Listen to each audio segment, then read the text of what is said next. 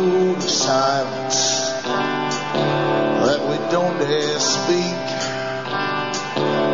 There's a wall between us and a river so deep. We keep pretending that there's nothing wrong.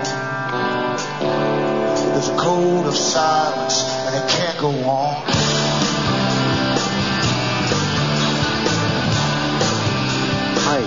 I am Alan Watt, and this is Cutting Through the Matrix on the 23rd of October 2009. As always, I suggest newcomers look into cuttingthroughthematrix.com. On the website, you'll see hundreds of audios for download, free of charge, where I try and cover a lot of the big picture and fill in the gaps of uh, ancient, middle, and recent history and to show you that the world is always planned ahead by those who currently rule. They don't give up power. They never have deemed to give up power even before we're given the idea of democracy. And I try to show you how through alliances and systems and organizations and fraternities, they simply bypassed democracy to make sure that there was no real democracy. It was a red herring for the public to believe in, just like money is. And to show you that they always plan the future from their own writings, rather than going to conspiracy blogs and so on. I prefer to take the writings and the memoirs of guys who've been involved in it and been quite open about the whole direction of the world, where it's to go, how they're going to do it, the kind of time frames it would take to get different parts through. And uh, that's what I put together for you. So in cuttingthroughthematrix.com, you can download these audios to your heart's content. Also, when you're in the website, bookmark all the other sites I have up for future use because sometimes the big ones uh, freeze on me. They don't automatically upgrade their um, hard disk space, as I say, Yahoo, although they're supposed to on an unlimited space. That's the plan I'm on. And for some reason, I'm the only guy on the planet that gets this problem, it seems. So if you if you bookmark those other sites, able to get the shows, the latest shows, from the alternate sites. And it's cuttingthrough.jenkins.com cuttingthroughthematrix.net.us.ca. There's Alan Watt, cuttingthroughthematrix.ca, and Alan Watt, sentinel.eu. The last one has the same audios as the rest, but it also has uh, the addition of transcripts for download and prints up of a lot of the talks I've given, uh, and they're written in the different languages of Europe. And as always, I tell you, uh, and this is no habitual spiel just for the fun of it, uh, I need your support to keep going because I'm not backed by anybody. The ads on the show are paid by the advertisers or companies straight to RBN, the radio station that this is broadcasting on right now. And that pays for the airtime, their equipment, their technicians, and all the other stuff. So it's up to you to keep me going, and you can do so by buying the things I have for sale on my website, my books, and so on, or you can donate to me, and you'll see how to do it on the website. Also, those who get a disc passed to them to play on CD players, you can touch with me at Alan Watt, Site 41, Box 4, Estaire, which is E-S-T-A-I-R-E, Ontario, Canada. The postal code is P as in Peter, 3, E as in Elizabeth, 4, N as in Nora, 1, P3E4, N1. And yes, that's the whole thing with the, the system we live in. We live in a fake reality. We're treated like children. We're given trivia. We're given little crises as well to deal with and worries galore, especially since 9-11. This is the age of shock and awe as they shock and awe the public uh, into the new world order that they say themselves is a new world order. They mean it's completely to be new. A new way of living for everyone, and a new system of lifestyles which will change rapidly from now to the year 2050 with rapid depopulation of the planet over that period. And this is no fantastic theory. This is coming from their own records, the ones from the military projections for the next 50 years for the US, Britain, and NATO countries. Back with more after this break.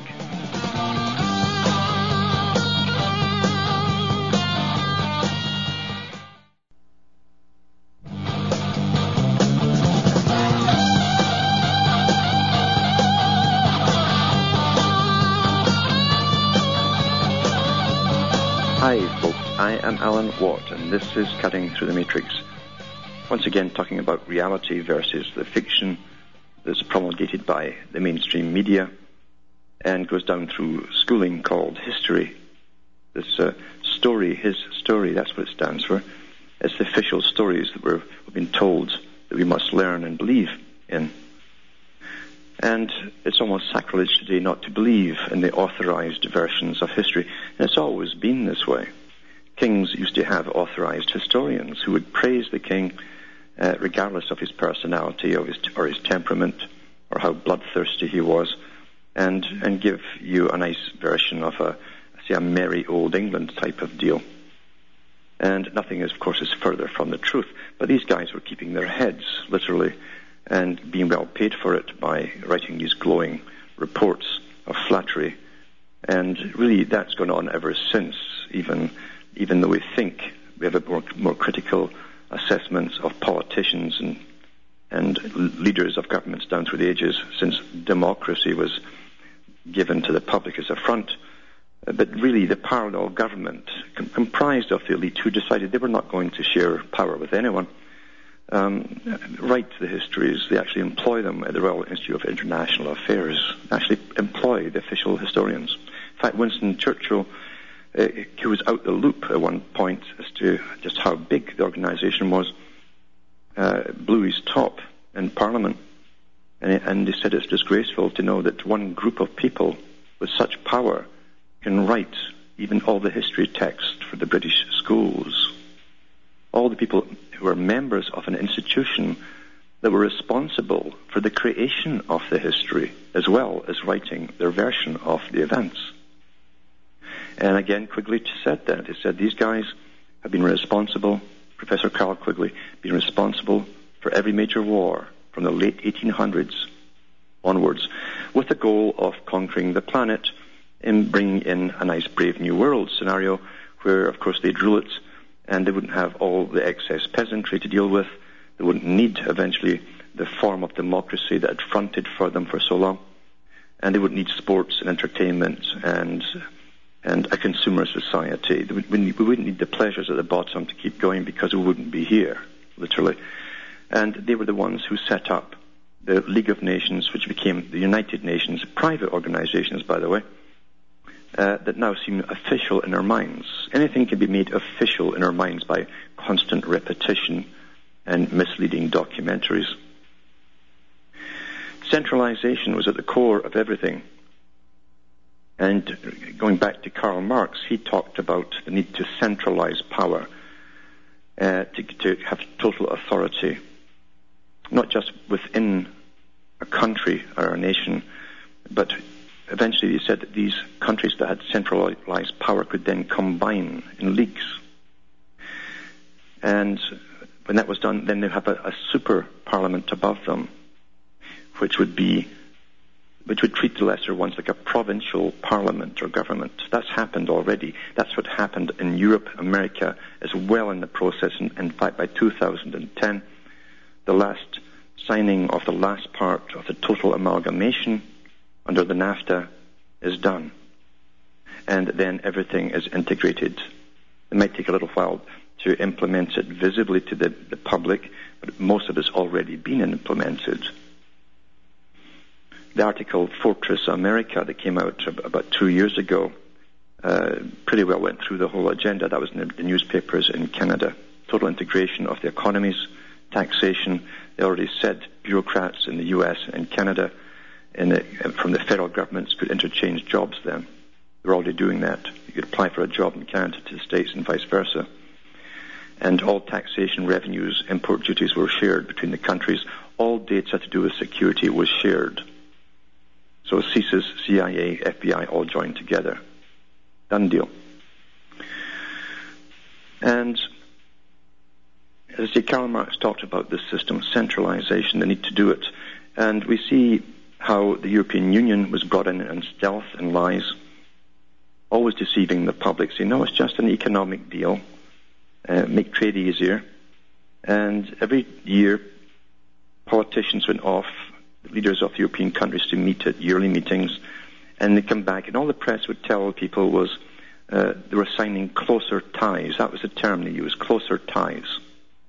That means binding, binding, completely bound together. And eventually they had the, the last uh, tie um, tied up, and lo and behold, you've got a parliament there, a super parliament that runs in secrecy at the top, where the top executive uh, makes all the rules and laws. The politicians are just a front; they have no voting power over any law whatsoever and it's not democratic. It was never intended to be democratic because they don't believe the public can behave themselves responsibly, make responsible decisions, and that's why the world has seen this nanny state, this Fabian nanny state across the world take over, and it's really rearing its ugly head all around like a massive hydra. And no sooner does the Irish vote go through and they're, they're, rampaging ahead now? It's a done deal for the European Union as far as you're concerned. It's a super parliament. It's now a super empire. In fact, it's, it's the new Soviet, the new upgraded Soviet that it was intended to be. Remember, they favor collectivism. That's what the Club of Rome said years ago, one the premier think tank. And that's what we've got here.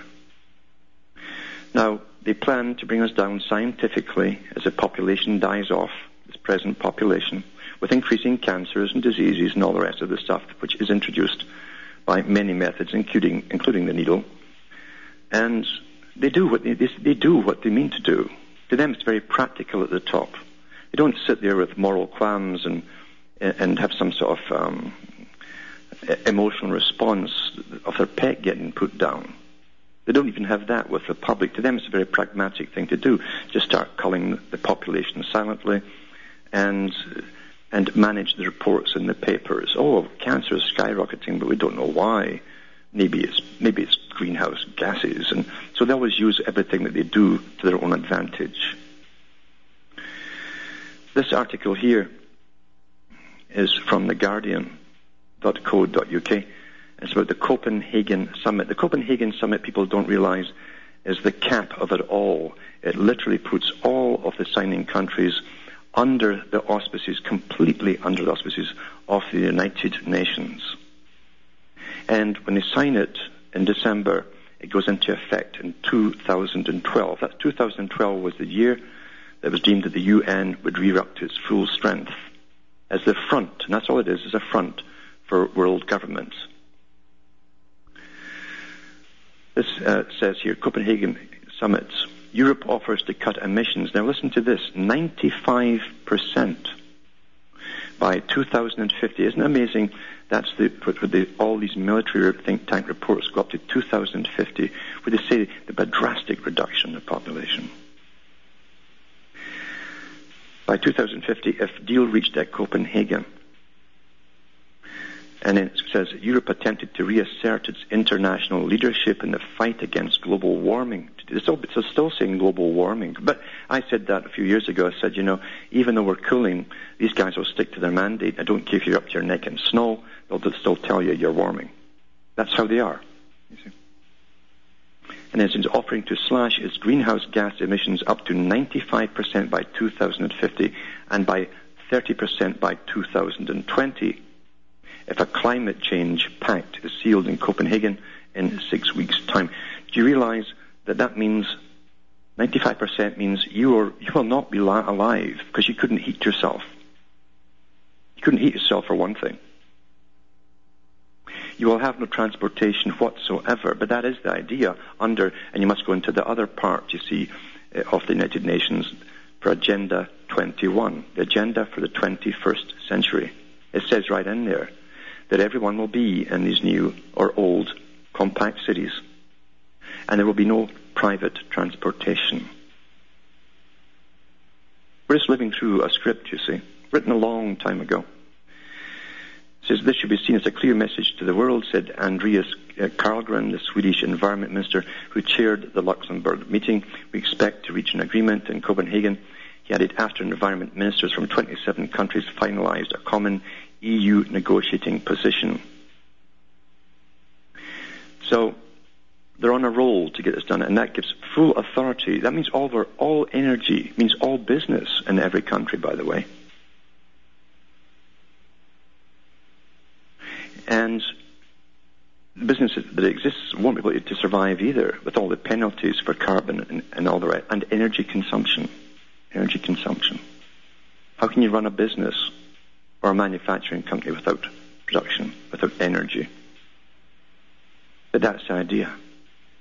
How do you create a world of peasantry? You must make it happen. Take away that which, which just takes them out of peasantry. Reverse the procedure. They're back in peasantry. Simple. And most will never believe it as the, they go down the whirlpool. They won't believe it's happening. That's total denial. And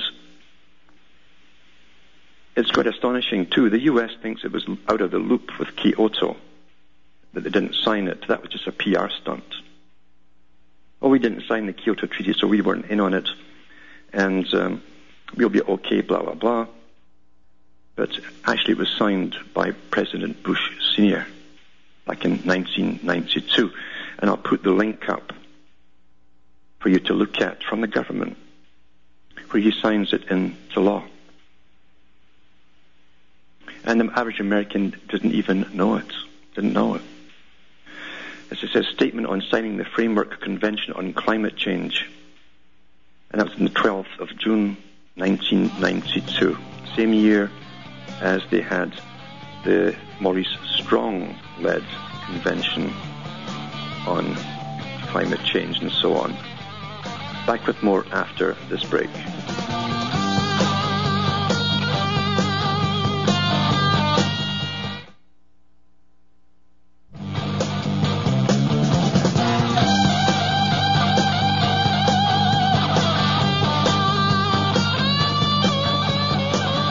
Hi, folks, I am Alan Watt, and we're cutting through the matrix. As I say, the average person lives in a fake reality, and it's done by the media and the trivia that's dumped on them and all the distractions that they're given, and so they're never really conscious of of the times that they're moving through, they're living through. And the big boys count on that, and they know all this stuff too because we're the most studied species on the planet. But as I say, most Americans think think they didn't sign on to, to the Kyoto. Well, believe it or not, the U.S. led it and fund, they funded it all. Absolutely funded it all. The U.S. is awfully good for using the, the taxpayers of the citizens to fund this global agenda. And once it's all done, they'll collapse the system back home and they'll say, thank you very much, Americans. But Bush Sr. signed this agreement, as I say, on the 12th of June 1992 the, the Rio Earth Summit that was a, a Rockefeller World uh, Health uh, Wealth uh, United Nations organization, along with, as I say, Maurice Strong and Rockefeller. They drafted up that whole thing. This says here, statement on signing the Framework Convention on Climate Change. This is Bush Sr. I have today signed the Framework Convention on Climate Change on behalf of the United States of America. That was awful kind of him with, without asking the people, eh? This landmark agreement is a major step forward by the international community in taking action to address global climate change. It requires countries to formulate, implement, and publish national programs for mitigating climate change by limiting net emissions of greenhouse gases. Then he goes on about the, the framework convention, as he called it. It's comprehensive, covering all sources and sinks of greenhouse gases provides flexibility for national programs to be reviewed and updated as new scientific information becomes available. These are important and desirable features. Then it goes on and on to talk about the, the steps that are already taken. And um, even had projections for emissions uh, down to 200 million tons below projected levels in the year 2000. That was also their target then. But it's ongoing. So this is not a recent thing. They never tell you what, what the real things that they're signing are at the top. It's never really mentioned much in newspapers. And if it's in a newspaper at all, it's a little paragraph with a boob babe next to it and a little, and a little scandal to take your mind off things. That's the standard way they do it. They, they got that from the British papers that are way ahead on that kind of stuff, making everything surrealistic. Nothing is really new. It's all surrealism. But people have no idea what it all truly means. It, it, you can't just cut all emissions. It also means all energy production, even for making, say, a shirt or something or a pair of socks, that's to be dumped on you. The cost of the energy that they, they estimate it took to create that pair of socks is going to go down to you at the bottom level. And for every other item you buy. And even your food. Definitely your food. And they're going to make you, through massive propaganda campaigns, feel guilty about it all. That's the intention of it. This is how the sadist always uses their victim, make you feel guilty. They're masters at it. Masters. And unfortunately, it will work amongst the public because the public are trained, and it's true like the masses. Bernays was quite right. It's so easy to, to train them, especially the leaders and groups. If the groups already exist, you go for the leaders, the followers follow the leader, and before you know, they're all working along in the same agenda, and only the guys at the very, very top that runs it all really knows where they're taking them. But it's never where the followers think. Never, ever. And this article here was from theguardian.co.uk. And it says here, as I say, the one about the Europe offers to cut the emissions by 95%. Now, do you realize that's pretty well like saying 95% of us won't be here, or at least the population size won't be here by 2050, obviously. Obviously. There definitely will be a massive clampdown in the next few years to get cars off the road altogether. You better believe it.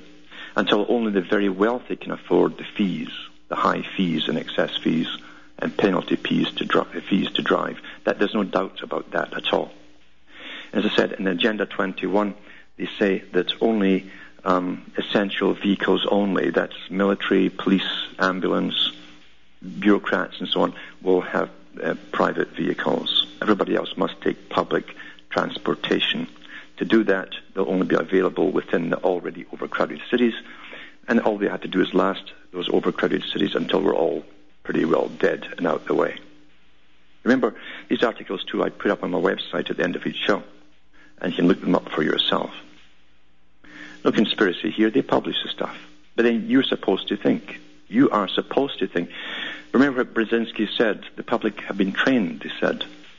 He says, and shortly, they'll be unable to reason for themselves because they'll expect their media, especially television, to do the reasoning for them. And it's so strange that you can make all these big announcements and people somehow still think, well, that can't affect me. Yeah, well, who do you think it does affect or is supposed to affect? Yes, it does affect you.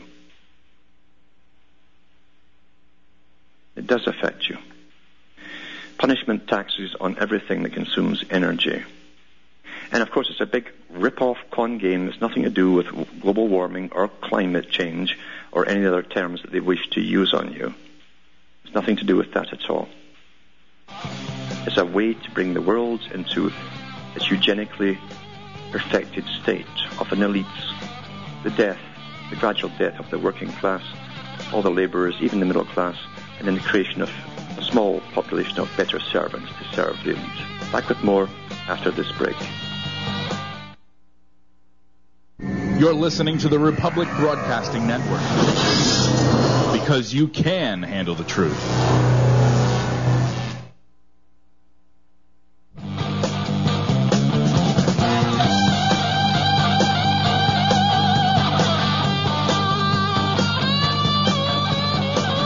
Hi, folks. I'm Alan Watt. We're cutting through the matrix.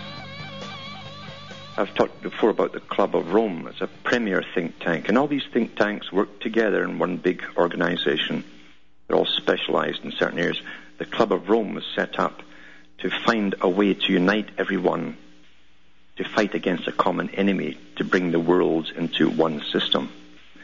And they worked at it for a long time. They said in their own writings in the book, The First Global Revolution, they said they'd have to be find some sort of war scenario because only under war conditions do people give up all their rights and work uh, and uh, suffer towards a common goal for survival. And this is what they said. The founders wrote the book, The First Global Revolution, printed in the 90s, but they say it was around 1972 they came up with this idea. It says, in searching for a new enemy to unite us, we came up with the idea that pollution, the threat of global warming, water shortages, famine, and the like would fit the bill. That's in their book, Club of Rome, the first global revolution. That was their job, find a way to con, lie to the public, so to give up all their rights and find a new enemy. So man would be the enemy to, of the planet. Man was a problem. As far as famine and water shortages, they create that, you see. Because private companies, for, since the 80s, have been formed to buy up the water rights across different countries. And then they restrict it. That's called water shortages. Famine, well, so easy now when five agribusinesses, which are really one because they're the same, same controlling uh, shareholders in every one of them, running the world's food supply. That's an easy one to pull off too. Right? We've seen them spray the skies like crazy since 98 in Canada. They were doing it in the 80s in Britain. And we've seen the effects of weather modification. I've given the articles out on weather modification. I've given you the links to the one on HAARP for the video. And the HAARP itself is used in, in, in, conjunction with the metallic spraying they've been doing for years. We truly are out of the loop of reality at this level in the bottom, completely out of the big, big picture. As the Wizard of Oz does his magic tricks even above the, uh, the skies, our heads, above into all the air we breathe. And we're given nonsense at the bottom to concentrate on. And as they're doing it, of course, along came 9-11 right on cue to give them the warfare scenario too, a war on terror, which is a war of terror because everyone's terrorized by the way that the governments have gone. In unison, all together, telling you of the incredible connections between all governments of supposedly independent sovereign states that all had the same um, terrorist bills all ready to go into action, all rehearsed long before all together. And there are those people out there who will never believe it. They'll never believe this version I'm giving them here. Know much about the evidence that I can give them and many others have given them too. These people will be in denial until they're in rags. As they're paying for rags, in fact, and the energy that was created to, to make those rags. And play, paying also for the disposal, by the way. You know, in some countries, including Britain now, uh, they used to dress up uh, the corpses for the funerals before cremation. And now, one company, I believe it is, it's great how business is involved in all of this. One company uh, got the contract to supply all the shrouds. You get burned now in these environmentally friendly shrouds. Everything, they all get in on it, don't they? Big bucks, big bucks. You're the only guy that can supply these shrouds through a bit of lobbying through your friends up there in Parliament. Not bad at all, isn't it? Disgusting. Disgusting world we live in. And we watch it happen. We get ripped off by banksters, and we see who the governments serve when they protect the bankers and reward them. In fact, to make sure that they lose nothing, not only does all the money disappear into the bankers' hands, they're rewarded for, for it happening. They don't serve the public. When, when will people ever, ever get to understand that? When will they ever understand? Probably never. And they'll keep voting for this party or that party and get led up the garden path like the Pied Piper to the bitter end. That's sad truth. I've read so many articles about the criminalization of everyone. See, we're all potential criminals under this terrorism thing because none of us apparently know when we'll become a terrorist. We, we might actually harbor subconscious terrorist dreams. You just don't know. And we will all be psychologically evaluated to make sure that we're a citizen that can walk the streets, albeit under observation 24 hours a day and probably microchipped as well to make sure. And all our telephone calls, faxes, emails, and all the rest of it monitored and kept in storage to make sure that we keep our same habits and don't, don't stray from our habitual ways. And once again, as, as long as the public can switch on their TV sets when they go home from a rotten day's work and get hypnotized in front of their favorite television shows and drink their booze or party at the weekends and have a bit of sex and all the rest of it, then everything's fine. Party, party, party.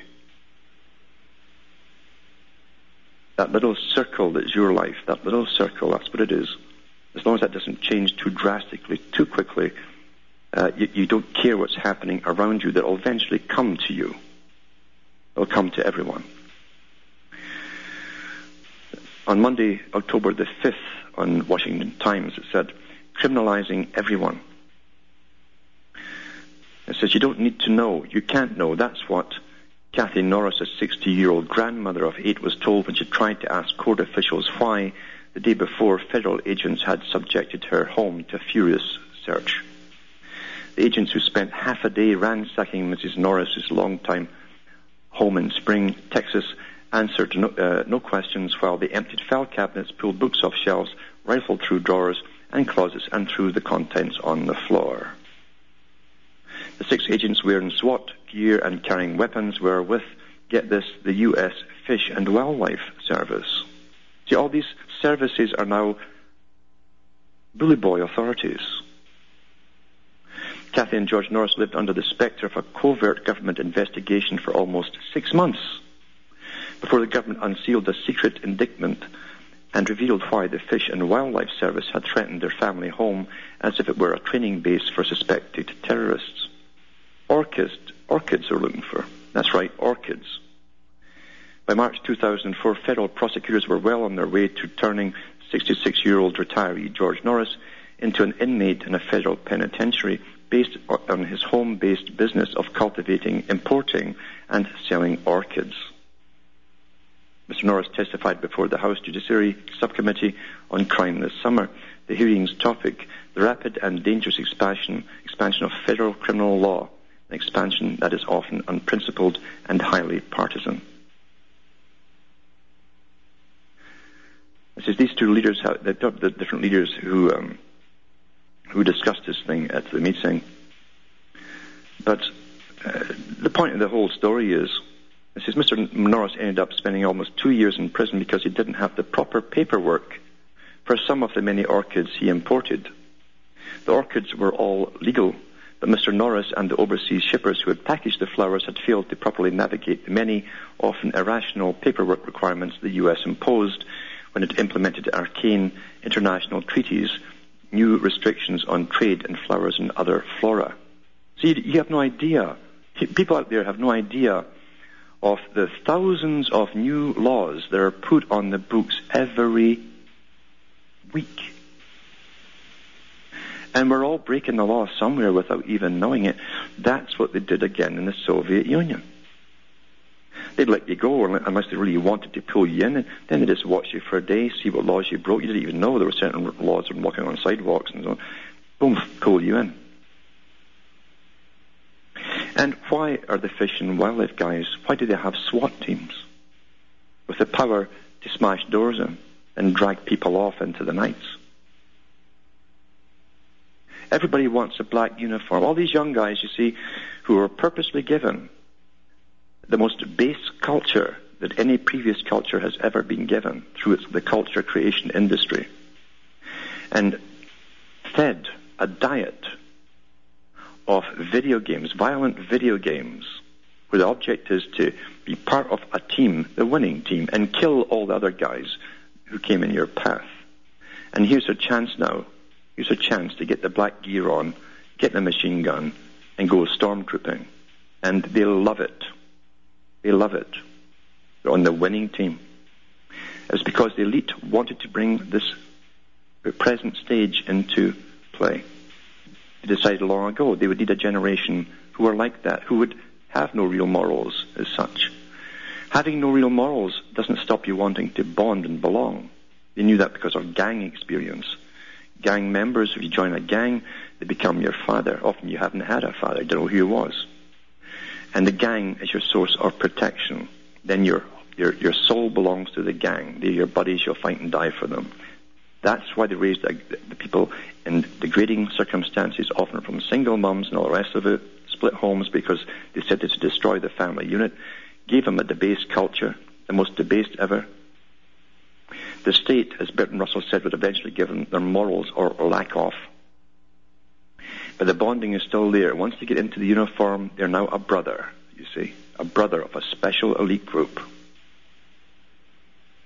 And he decided to do that over 20 years ago, raise a generation for this present time. That's why it was done. You think it's all happenstance? There's nothing in the culture industry that's happenstance. Nothing. Nothing comes from the grassroots on anything. So, that's that. But one day we'll all be up on something, some ridiculous law that we hadn't even heard of.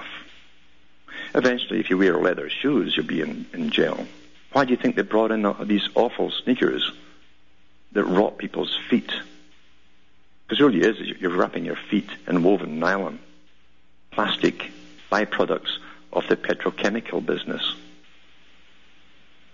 Because years ago, in the 60s at the United Nations, they said to eventually eliminate leather because the plan was to eliminate cattle and all meat as well from the diets. That's why. You think a fashion appeared and, and it was made nifty through movies and characters and, and artists on the stage and in the movies that you emulate? No. All planned for you. You don't even know why things happen. You don't know why you dress the way you do people out there are, are a dream, a marketer's dream, a Bernays dream, where you buy stuff for snob appeal, as he said, creating snob appeal, and you become a walking billboard. People, people don't greet you, they read you, but they read your back, your front, and all the rest of it to make sure you've got the proper attire for that class. Change society. That's what Bernays change society, then introduce the product. So you prepare society and you change society for the product. Done.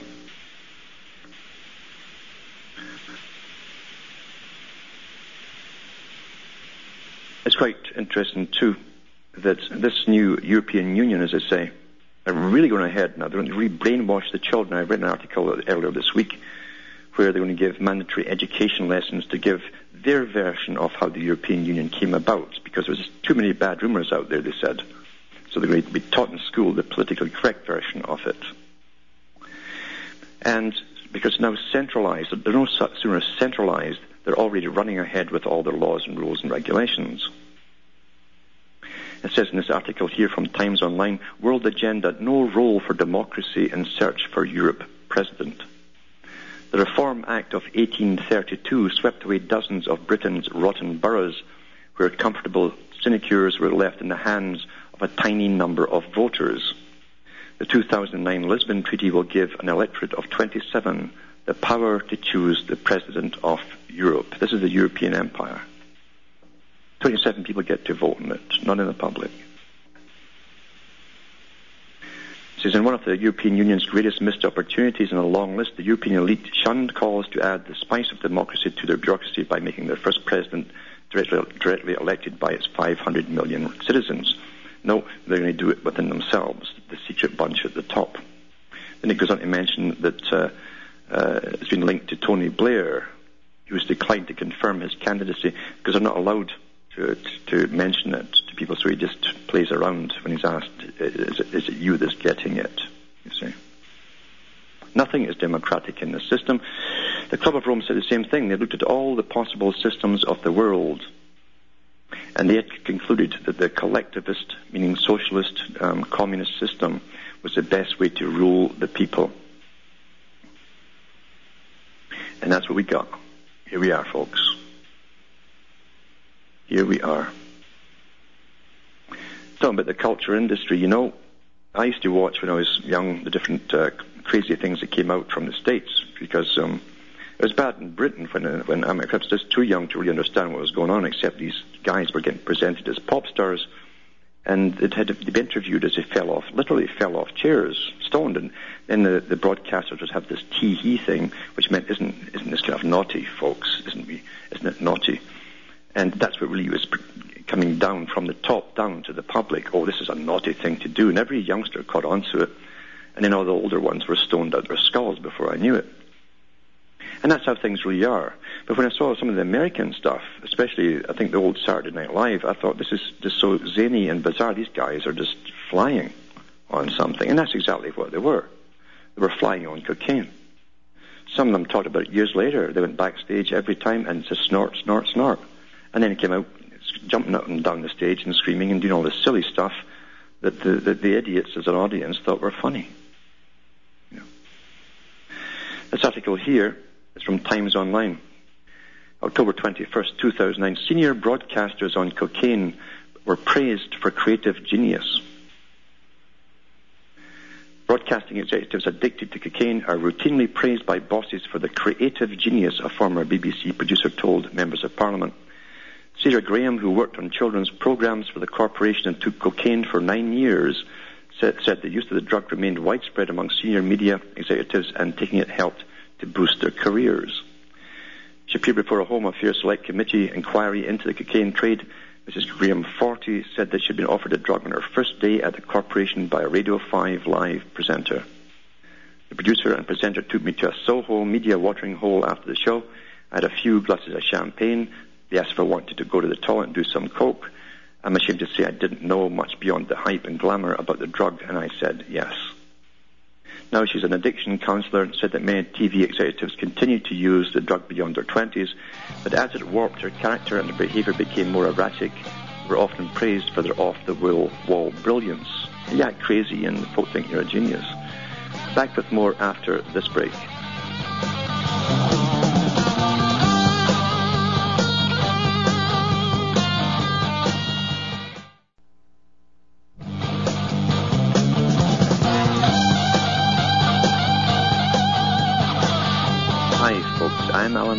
Cutting through the matrix, and we've got a caller from South Korea, Suzanne. Are you there, Suzanne? Alan, Hello, thanks for Suzanne. taking my call. Yes. Can you hear me? Yes, I can. Yeah. Uh, I just finished reading your Cutting Through series, and it's excellent. Um, but the reason I'm calling, I also just finished reading a book, The Dark Side of Christian History by Helen Ellerbe. Are you familiar with it? The Dark Side of Christian it? History. I don't think I've seen that one. No. Well, I got it as a gift from my brother, and it was very eye-opening. Um, it's about the Crusades, the Inquisition, the witch hunts, and yeah. it's amazing how history repeats itself. Much of the tyranny we're seeing today was experienced by those people back then, which, of course, the Inquisition, you know, yeah. spanned 600 years or whatever. But um, the priest class of that time is now the scientists and big yep. pharma and the bureaucrats of today. That's right. And if you don't believe in global warming, you don't believe in their vaccines, you don't believe mm-hmm. their story of 9/11, you don't believe in their AIDS scam, instead yep. of them labeling you a witch or a heretic, they label you a terrorist or mentally ill. Or, or a denier. And it's quite you're, amazing. You're a climate denier, yeah. so you're quite right, yeah. And, I've said that for years. The new priesthood are the, the, the white-clad scientific priests and they're just front men, of course, for the big corporations that fund them, all the big pharma companies and all the rest of it. But you're quite right. It's, it's the same system. It's more perfected. Uh, I mean, look at the incredible financing. Uh, we've got a bigger um, uh, team of military to interrogate the whole planet here uh, than the Catholic Church, Church ever did with its Inquisition and um, it's a terrifying thing to look at. But you're quite right. And not only that, they're going, they're going after the young too to make sure they don't have any what they'll call um, politically correct ideas. Uh, everyone, everyone has to come out with the same stuff, just like George Orwell put in 1984 as he's being tortured. Uh, you know, so that you'll say that two and 2 mm-hmm. does not make four. It'll be whatever right. they tell you it is. Yep. Yep. Two plus two equals five. Yeah, that's it. well, and there's this one quote by Thomas Jefferson in the book. Can I give it real quick? Yes. It says in 1785, Thomas Jefferson wrote, Millions of innocent men, women, and children since the introduction of Christianity have been burnt, tortured, fined, imprisoned. Yet we have not advanced one inch towards uniformity. Uh, what has been the effect of such coercion? To make one, to make one half of the world fools and the other half hypocrites. Yes. So true. yes. Oh, it is. There's no doubt about it. And, and yeah. it's amazing too, and that when they have a world uh, under their belt, you see, They've got to find problems within all of society. The Soviet did the same when they closed their borders, the greater Soviet Empire. Um, you got to find enemies within. Everyone's a potential enemy, and that's the exact system they came up with at the Club of Rome for this new global world order. To, to maintain power at the top, they've got to f- create or find enemies, and that's what the it's a war of terror on the public we're, we're witnessing right now. Yeah. Yeah, very scary. Yes. It's coming to Korea too. yes, it is. It's, it's coming from all over the place. I was watching the problems over there they'd had with their, their unions trying to get work, etc. One guy set himself on fire in a video I watched there. And um, yeah, it's a, it's a worldwide thing because the same big corporate holders, these internationalists, uh, have factories across the whole planet and big businesses, and they simply move up and, to the cheapest place. And uh, once once a cheaper place comes Yep. along, they just move lock, stock, and barrel, and you collapse behind them. That's all. That's what's done there. Yeah. But thanks Thank you so much for taking my call, Alan. Thanks for calling, and you take care. And uh, yep, that's the brave new world that's coming in, and people won't believe it even as it's happening to them. And believe you, folks, it is happening to you. You just haven't knocked on your door yet or taken it off by the hinges. So from Hamish myself Ontario, Canada, where HAARP and the weather uh, uh, modification is taking effect, it's good night. May your God or your gods go with you.